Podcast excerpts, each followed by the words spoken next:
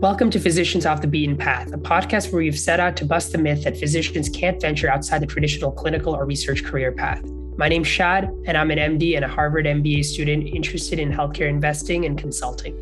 And my name is Alex. I am an MD pursuing an Oxford Computer Science PhD and a Harvard MBA, and I'm interested in healthcare investing and innovation. Today is an installment of our Physician Banker series. We will be talking to Dr. Alex Lomax, who is an investment banker at Lazard. So, I want to ask Alex, my co host. Alex, can you tell us a little bit about investment banking before our guest comes on? Sure thing. So, usually investment banks are financial institutions that, broadly speaking, act as intermediaries between those seeking capital and those with capital. And this usually takes the form of providing financial advice during complex financial transactions to corporations, governments, institutions, and individuals on strategic matters and matters that relate to M&A, restructuring, and other financial matters. There is usually two types of investment banks. So there is banks with balance sheets that focus on providing advice and capital, and there is banks without balance sheets that focus solely on providing really high quality and top tier advice, and those are called independent banks. That makes a lot of sense. Thank you, Alex. So, our guest, Alex Lomax, is a vice president of healthcare financial advisory at Lazard. Lazard, one of the world's preeminent financial advisory and asset management firms, actually operates across 26 countries with origins dating back to 1848. The advisory side of the firm provides advice on mergers and acquisitions, strategic matters, restructuring and capital structure, capital raising, and corporate finance to corporations, partnerships, institutions, governments, and individuals. Lazard has advised on many of the largest deals in the healthcare space, such as the acquisition of Aetna by CVS Health, which was a $77 billion deal, the acquisition of Immunomedics by Gilead, which was a $21 billion deal, and the merger of Livongo and Teladoc, which was an $18 billion deal. Before Lazard, Alex was an associate and then vice president of healthcare investment banking at RBC Capital Markets. He started as an investment banking analyst at Peel Hunt.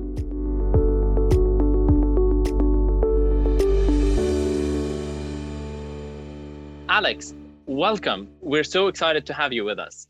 Great. Thanks, Alex. And, and absolutely, it's great to be on. Thank you very much. It, it's actually a great idea and a great concept that you guys have. And so, really happy to be on as a, as we'll come on to. Medicine always feels like a bit of a, a siloed path, and, and people never, at least in England, people never really seem to know how to get out of it if they want to get out of it. So, I think this is a great idea and a great, a great series you're running. So, happy to be on today.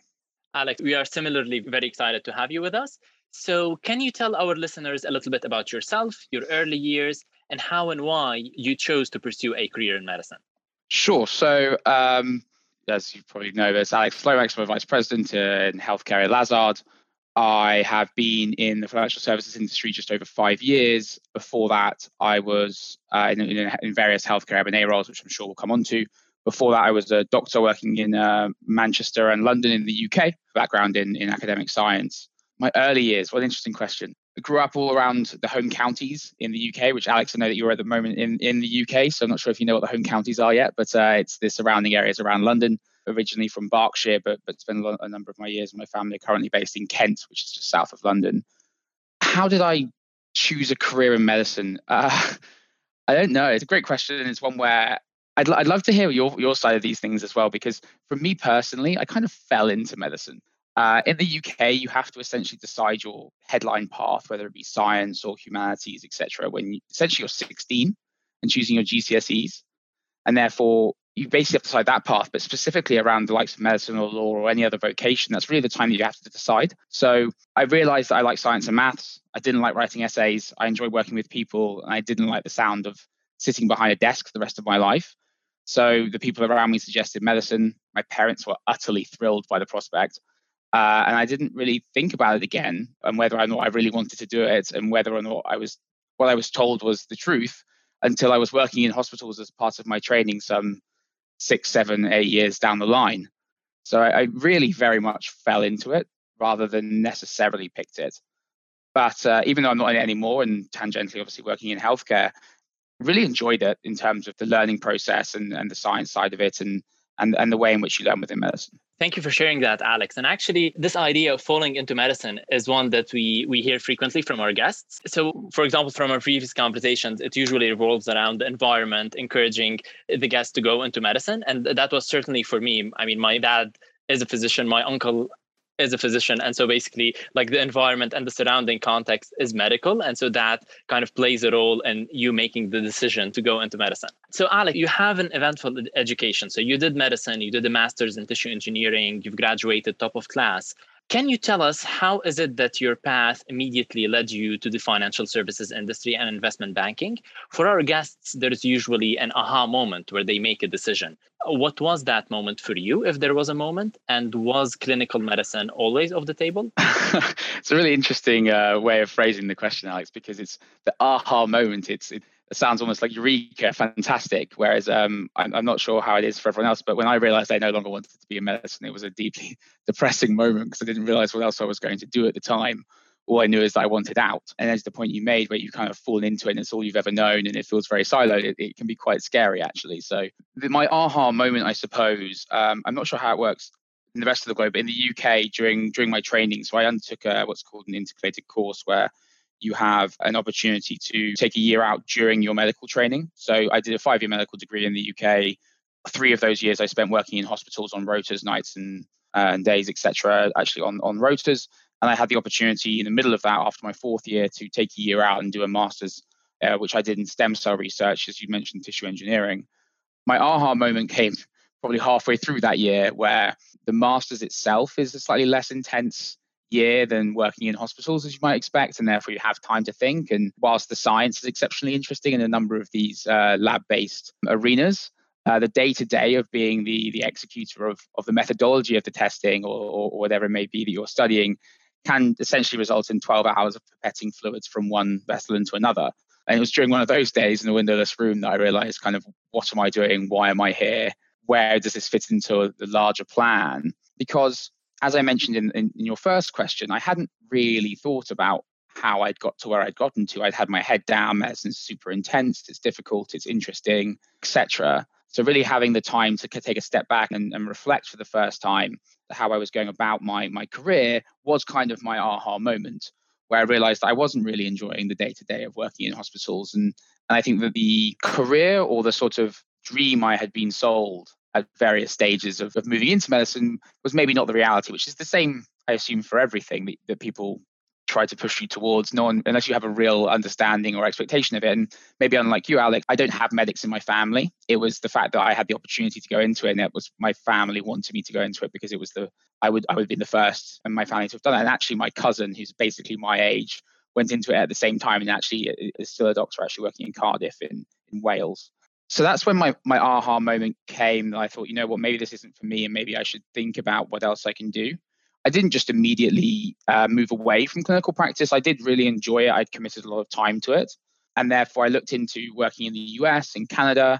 I don't speak any other languages. I, I at times struggle with English as it is, so I knew I was kind of penned in by by language. So I, I took part of my USMLEs. I luckily have family who live in the US, and and looked into it from from that perspective. Spent some time at the Mayo Clinic in Arizona but I really found that I just didn't really enjoy the the day to day, and therefore I, I started to look further afield. Really, my path didn't necessarily immediately lead me to financial services, but what I would say is that um, I've been very lucky, and I think it's very important. Maybe we'll come to it later. That you, you know you take you know advice. Pe- life is a people-based enterprise, and it's important you build relationships, both mentors and mentees, and, and, and you take advice from wherever you can get it. And and luckily, I had a lot of people around me I'd met over the years who I could go back to and ask asked their opinions, and I quickly focused in on financial services writ large, and and I liked the idea of it, and so I kind of threw myself into that and kind of went from there. Really, the fact that I've ended up uh, you know, pursuing a career in financial advisory as opposed to investing or, or in the corporate landscape is is more a function of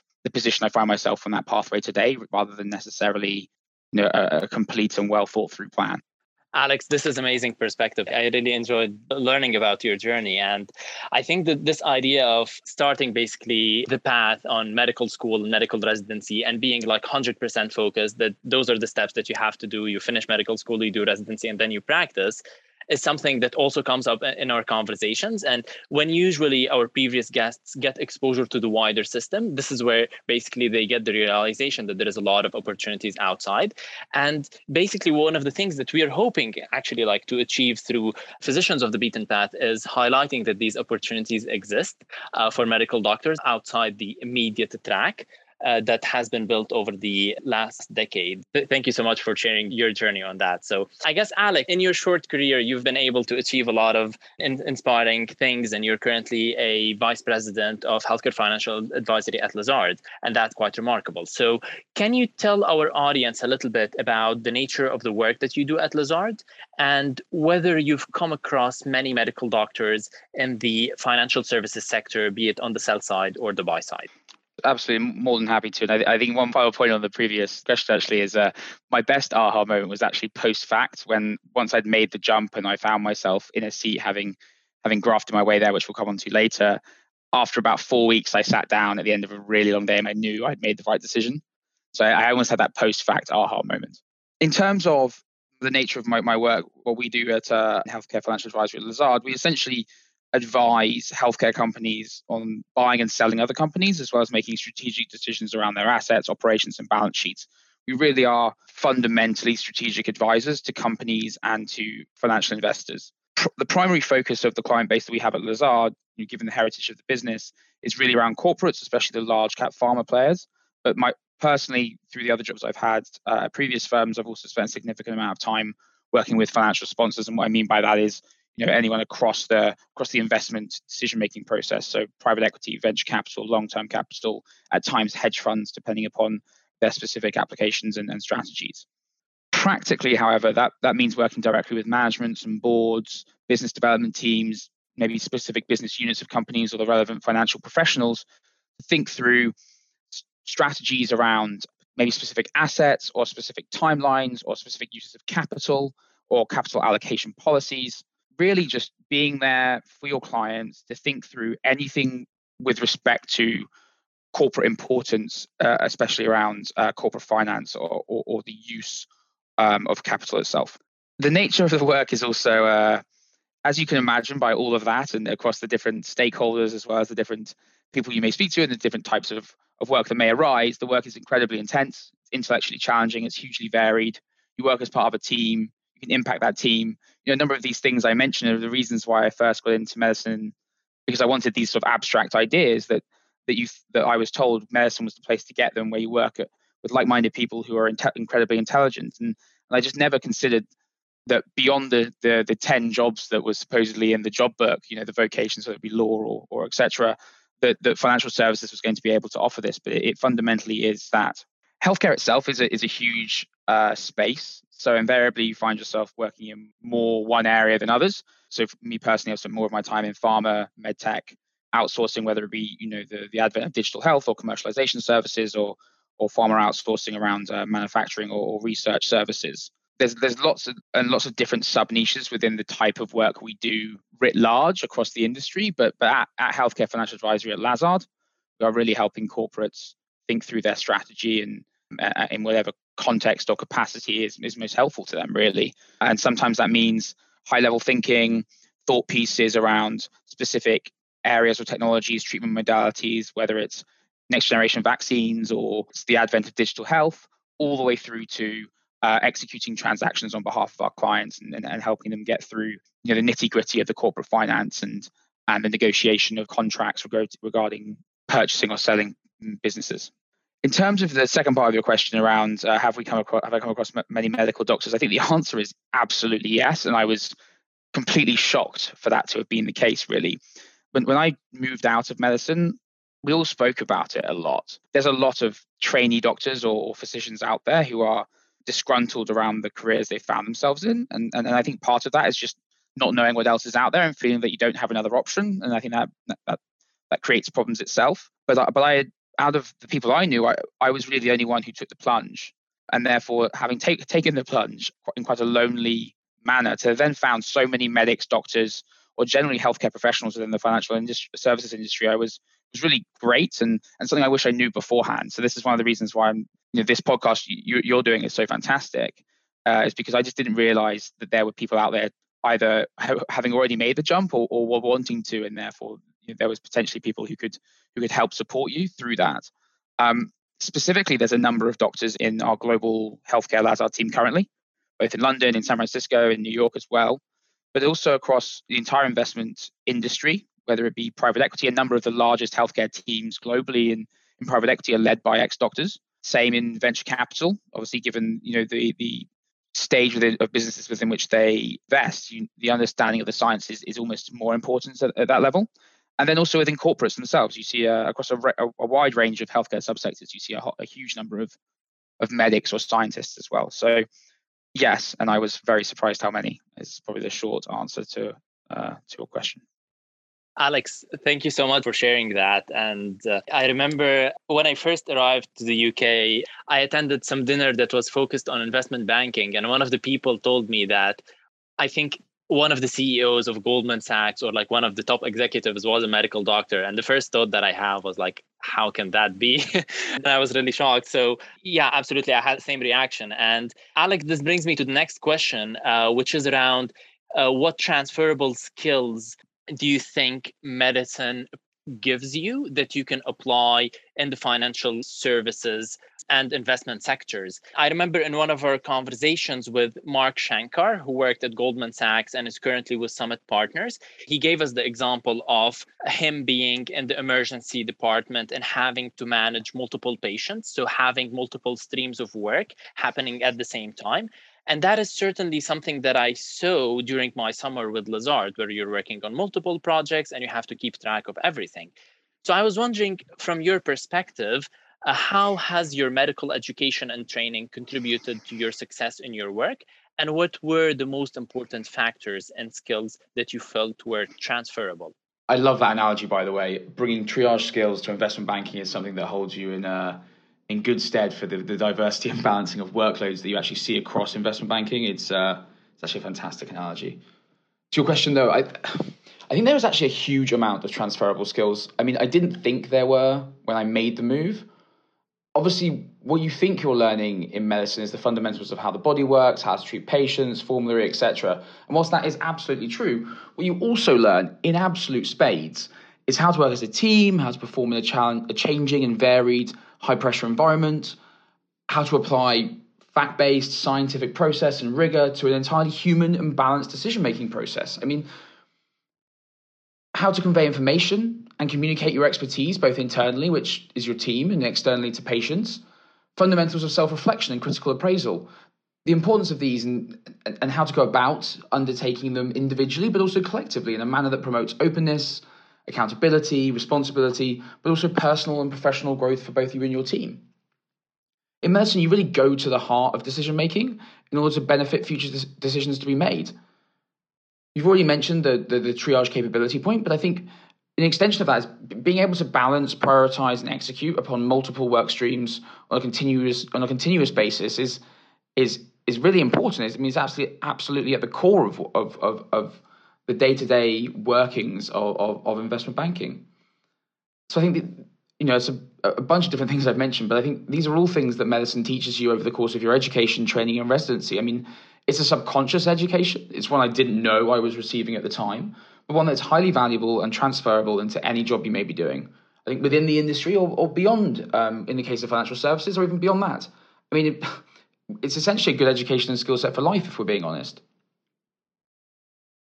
beyond that, I suppose having having an an, experience in, in an environment that is challenging, varied, and unpredictable, where on a daily basis you're expected to step up, adapt, persevere, work within your team to be uh, to achieve a, an important common goal that has a material human impact where mistakes carry a cost. I think can be nothing but a positive for both your skill set and capability moving forward, but also the application of these skill sets across any any future job or, or enterprise in your life. I mean, it, yes, these are all, all great to be applied in investment banking, but as I mentioned, you know, you could apply these in any areas of your life. To your point on on which of the skill sets do I think are most important? Um, it's, it's hard, right? I mean, b- both jobs are highly rewarding. They can be challenging from both an intellectual and and capability standpoint. I, And I mean that in a, in a positive way. And I think the medicine sets you up, up well for that. I mean, I enjoy the challenge of our of the job we do here as strategic financial advisors. It's variable. Uh, it's got a human basis combined with scientific and intellectual and, and intellectual um, applications. But it comes down to both of the, both of these areas have a really high uh, and steep learning curve, and I think therefore um, a strong work ethic and and and perseverance really pay off. I think I think in both sides, and, I, and that's one of the reasons I think medics are, are very well suited to to um, to financial services, but, but in general. Alex, this is amazing perspective. Thank you so much for sharing. I guess now I'm going to hand over to my co-host Shad. So Shad, over to you. Thank you so much, Alex. And Alex, this has been such an interesting and illuminating conversation. And I think one of the last points you made is that willingness to work really hard. I had a friend uh, from college who ended up doing an MD MBA uh, in medical school, but didn't do residency. And some people thought that he took the easy way out, but in reality, he was working just as hard as any of us, but just in a different direction. The general tone that I got when I spoke with him is that no matter what you do, if you want to succeed at the highest level, you just have to work incredibly hard, whether you work in medicine, investment banking, private equity, entrepreneurship, whatever it is. So that really resonated with me.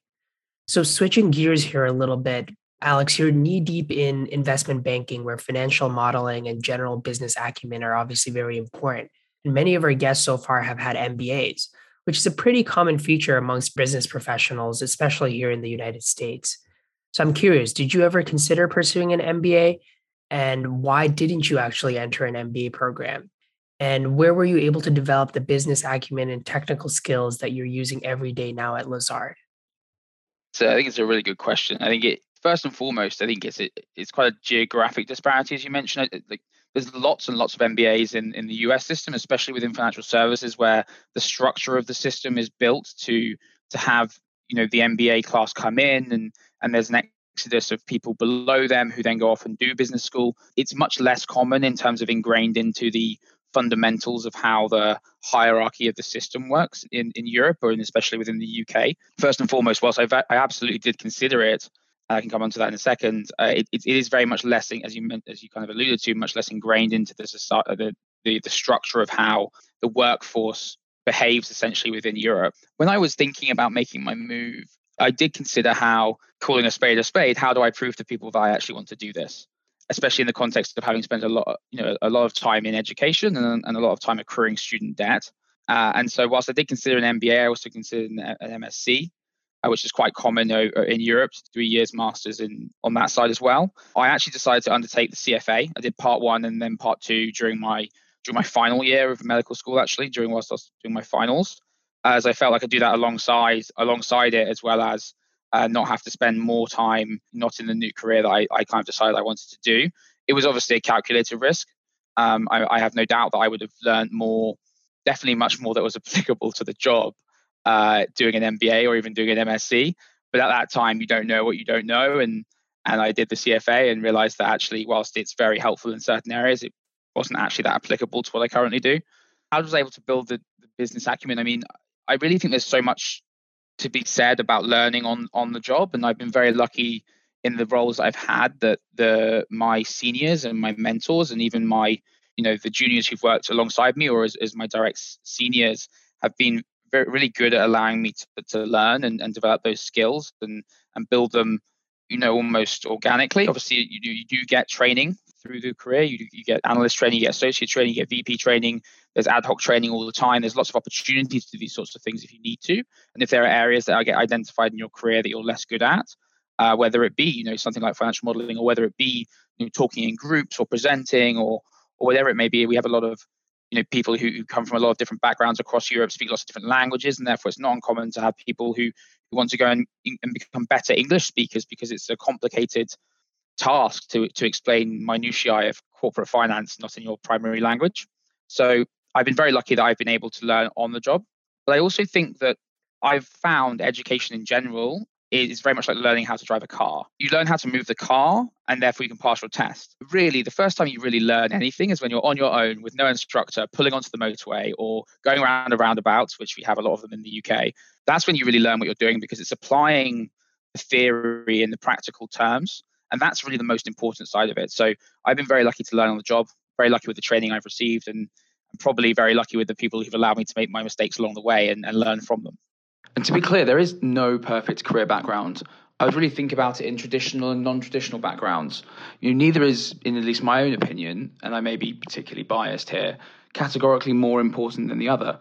I think there's huge value in being part of a team whereby you can pull expertise from a variety of sources. This this is a fundamental underpinning of high quality and high impact advice to your clients, but and also you know creating the best skill set within the team. Having that diversity of thought process and that variety and niche expertise really can be key.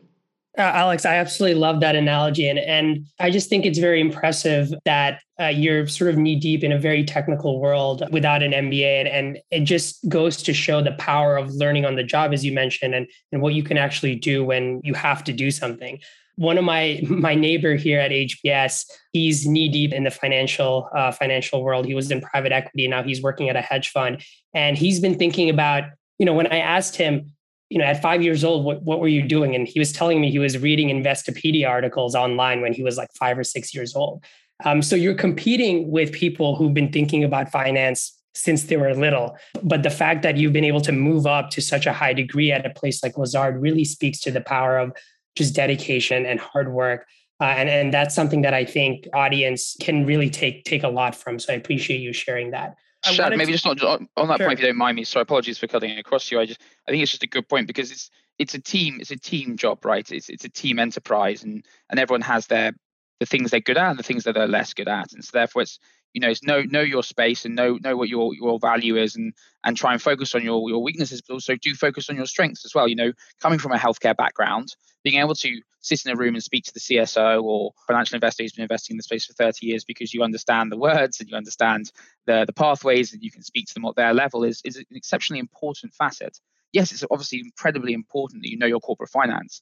But I tell you what, one of the most attractive things about the job, generally, I think, in investment banking is the, the dynamic change of the job over the course of your career. It's incredibly important to have all of these things locked down very early on in your career. But as you progress and you become more senior, it's actually very important you're able to apply those and speak to seniors and speak to senior people at, at you know at, at clients and be able to discuss with them you know these more high level but also uh, the, the things that are built upon those foundations but are not necessarily solely about you know building financial models anymore. So there's a lot to be said about the, the diversity of the career but it's also a team job whereby don't just worry if, you know, to your listeners you know if you don't have the perfect background don't, don't worry about that. You know focus on the things you don't know and focus on the things you're good at and and persevere. Yeah alex i absolutely love that point and i'm so glad you made it because i interned at bcg uh, in consulting over the summer here in boston and BCG North America has about 60 docs right now. And, and I talked to someone, one of the senior partners at BCG, and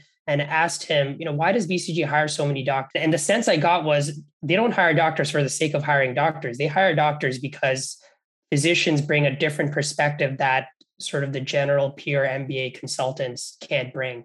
And I think being confident and being able to leverage your background, your knowledge, your your skill set is very important. I think I was able to do that over the summer. So I, that resonates a lot with me as well.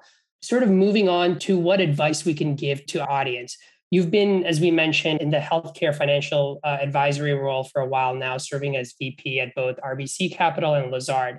For docs who are looking to venture off the traditional path, how should they think about sort of finding interesting opportunities like you clearly have? And how do you think about evaluating these opportunities to see if they're worth pursuing or not?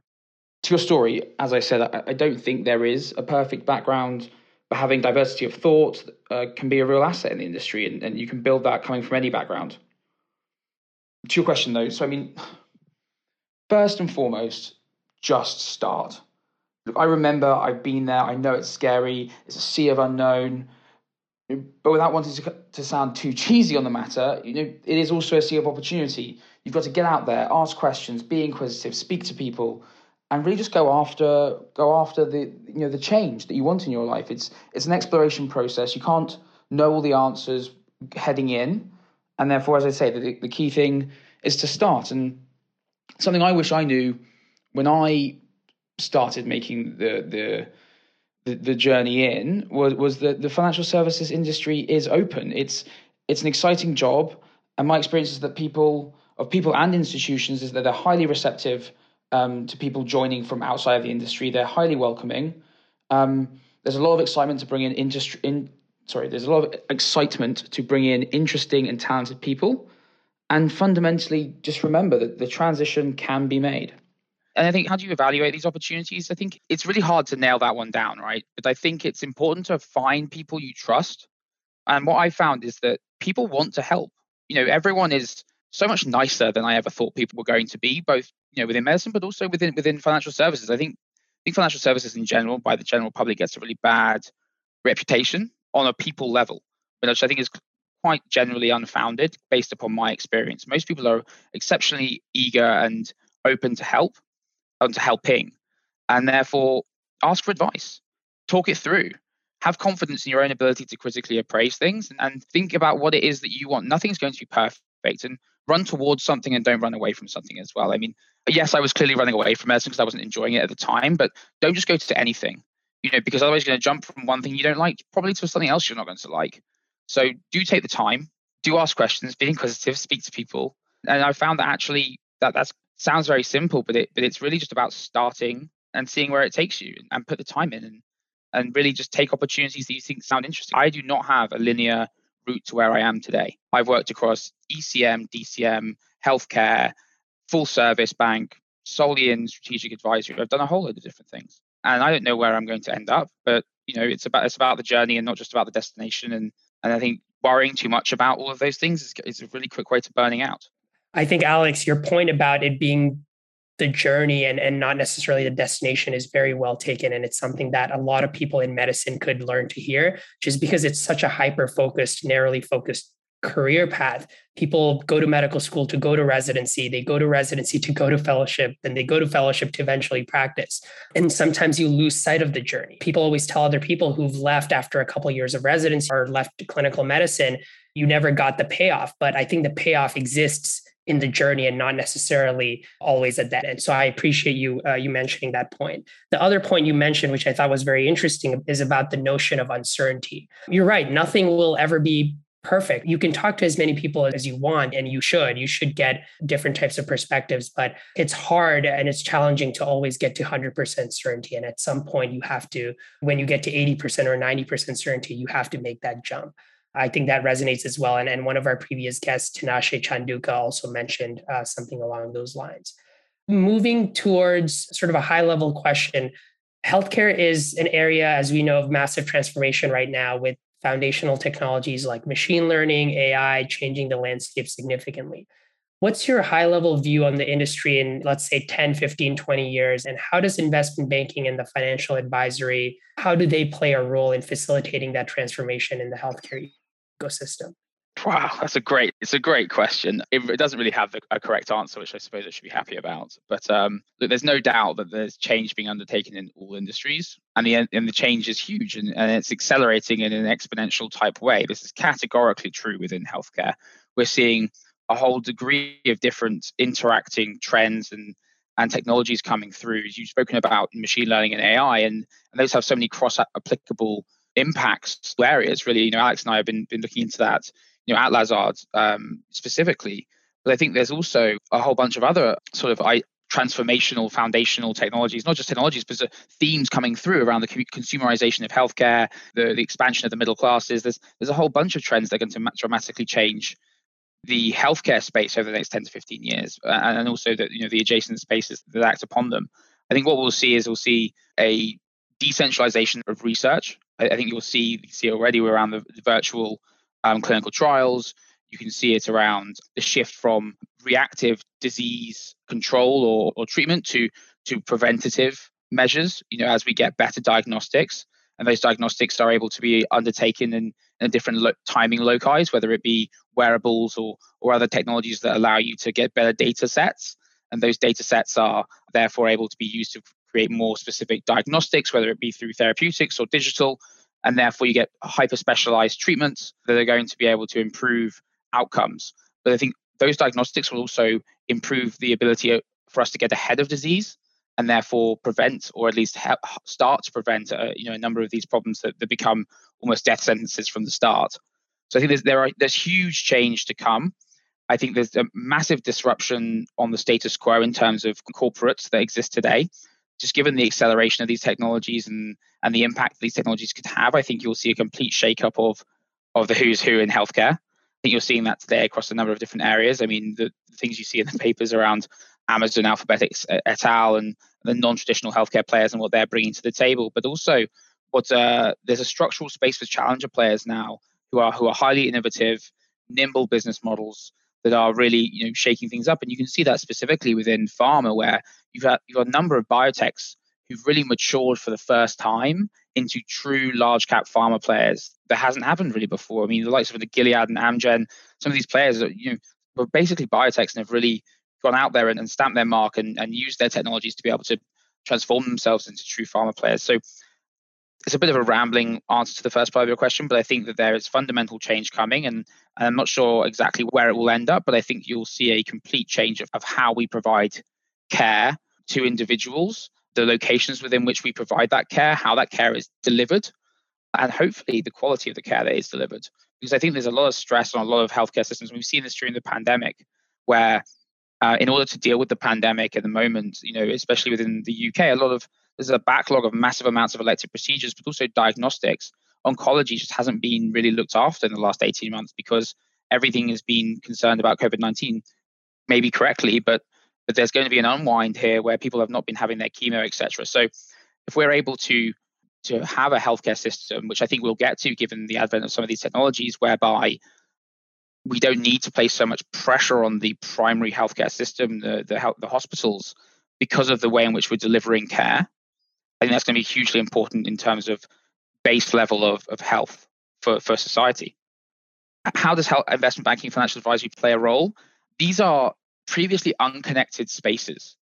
I, I think one of the things that investment banking and, and advisory can do is really bring these these different groups of people together. Yes, the world is, is terribly well connected today, but, but I think it's still, you know, across some of the bridge these gaps across some of these technologies in terms of people or in terms of geography or in terms of just direct access. I think that's fundamentally what good financial advisory does anyway. You provide strategic advice and help people understand what's coming up or what might be coming up and and how they should play and what they should do and and how they uh, might be best suited to play a positive role in, in, in that and then helping them enact that whether it be through connecting them with the right people or or helping them go through the nitty gritty of actually using capital in these spaces and and integrating businesses.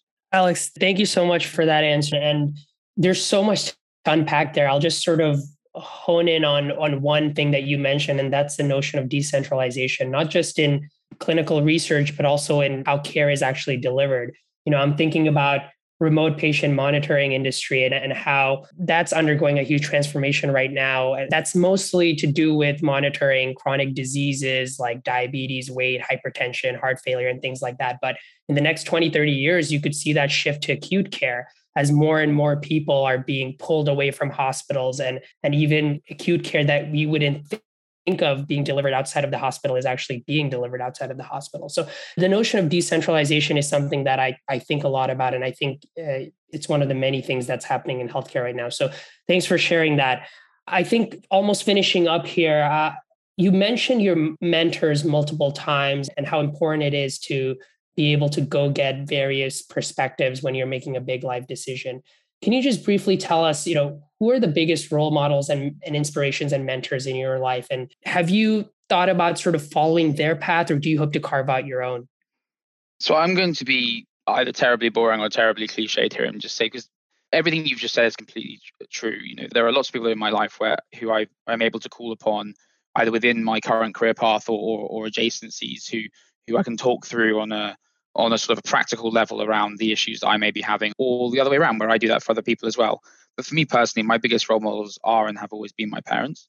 You know, they taught me the value of money, they taught me the importance of working hard, they instilled me with graft from a very young age, and these are the best lessons I've ever had in my entire life.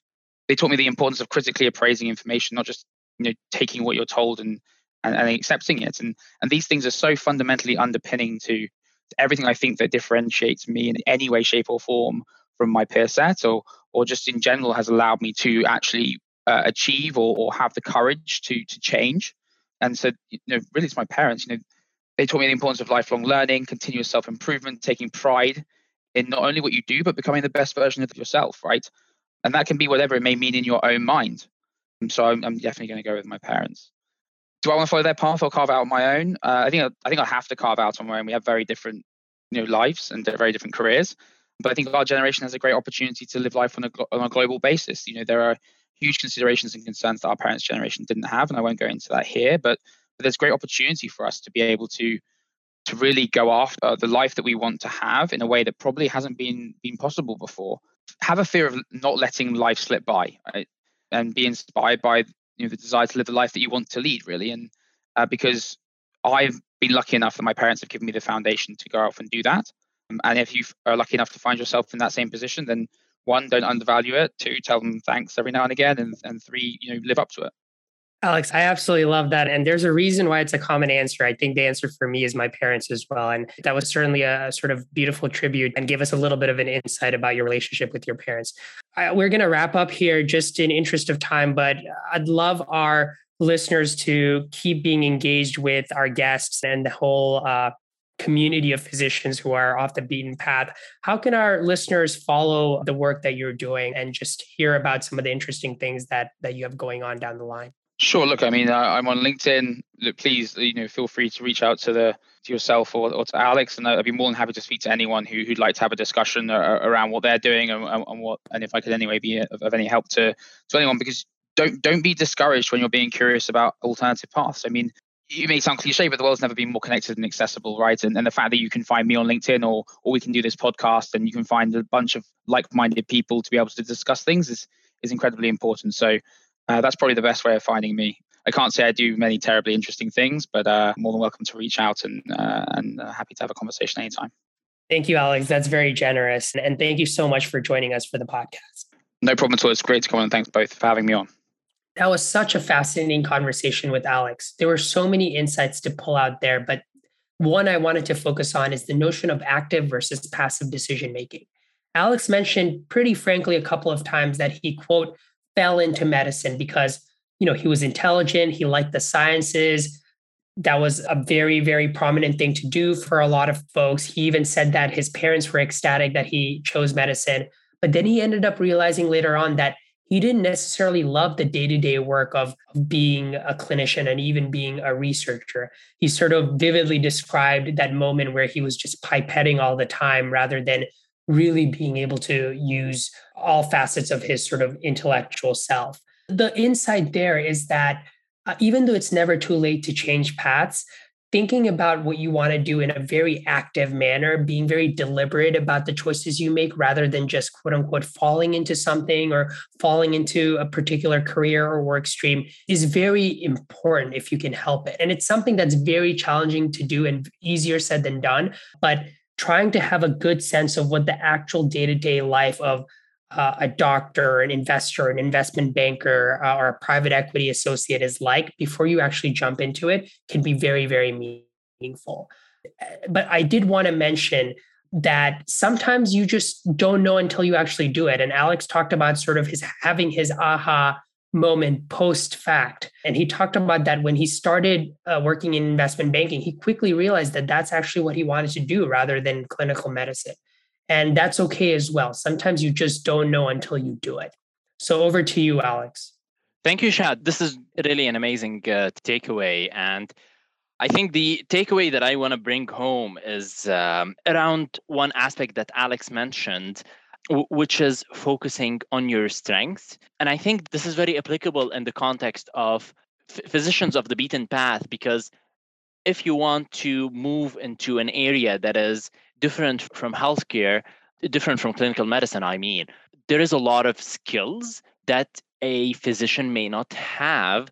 And it can be really intimidating to approach this from the perspective that you don't have these skills and you have to absolutely develop these skills before you even think of going into this line of work which i think and from my experience is not very correct and certainly in investment banking seeing a an excel model with like 50 tabs can be really intimidating for a medical doctor but that doesn't have to be because i think what I liked about the conversation with Alex is that he mentioned the insight of the importance of focusing on one's strength, especially in the context that we are today working in very interdisciplinary teams. So we're moving away from the model where there is usually a person who's a generalist and he knows all the the skills that are required to do the job and instead we're moving into an environment where we have uh, teams of people with different skill sets and everyone in the team contributes the skill set or the, the expertise in which they have the the biggest strength uh, while learning from everyone else on the skill sets or the the parts of the job uh, where they lack that expertise. And I think this is something that I've certainly seen during my time uh, over the summer at Lazard, where I still have to learn a lot about modeling and about basically financial analysis. But at the same time, I can bring a lot of valuable insights whenever we're evaluating basically biotech companies or evaluating pharma companies or digital health companies. So I, I think that insight is very powerful because it can be really intimidating uh, for a physician who wants to go outside the traditional clinical path if they look at the empty half of the glass, which is the skills that they lack. Um, and instead, it may be more helpful to actually look at the uh, half full of the glass and focus on the aspects that they can really contribute in a very positive way uh, to whatever um, career trajectory they are seeking. So it was really a fascinating conversation with, with Alex today. And to our listeners out there, join us next episode in which we would have some really interesting stories of medical doctors who've achieved success in different walks of life outside the traditional clinical or research career paths. And remember to follow us on social media on Facebook, Instagram, and Twitter at POTBP podcast and to catch our latest podcasts on Spotify, Apple Podcasts, Google Podcasts, and Amazon Music. To get in touch with us, you can email us at physiciansofthebeatenpath at gmail.com or visit our website at potbppodcast.com.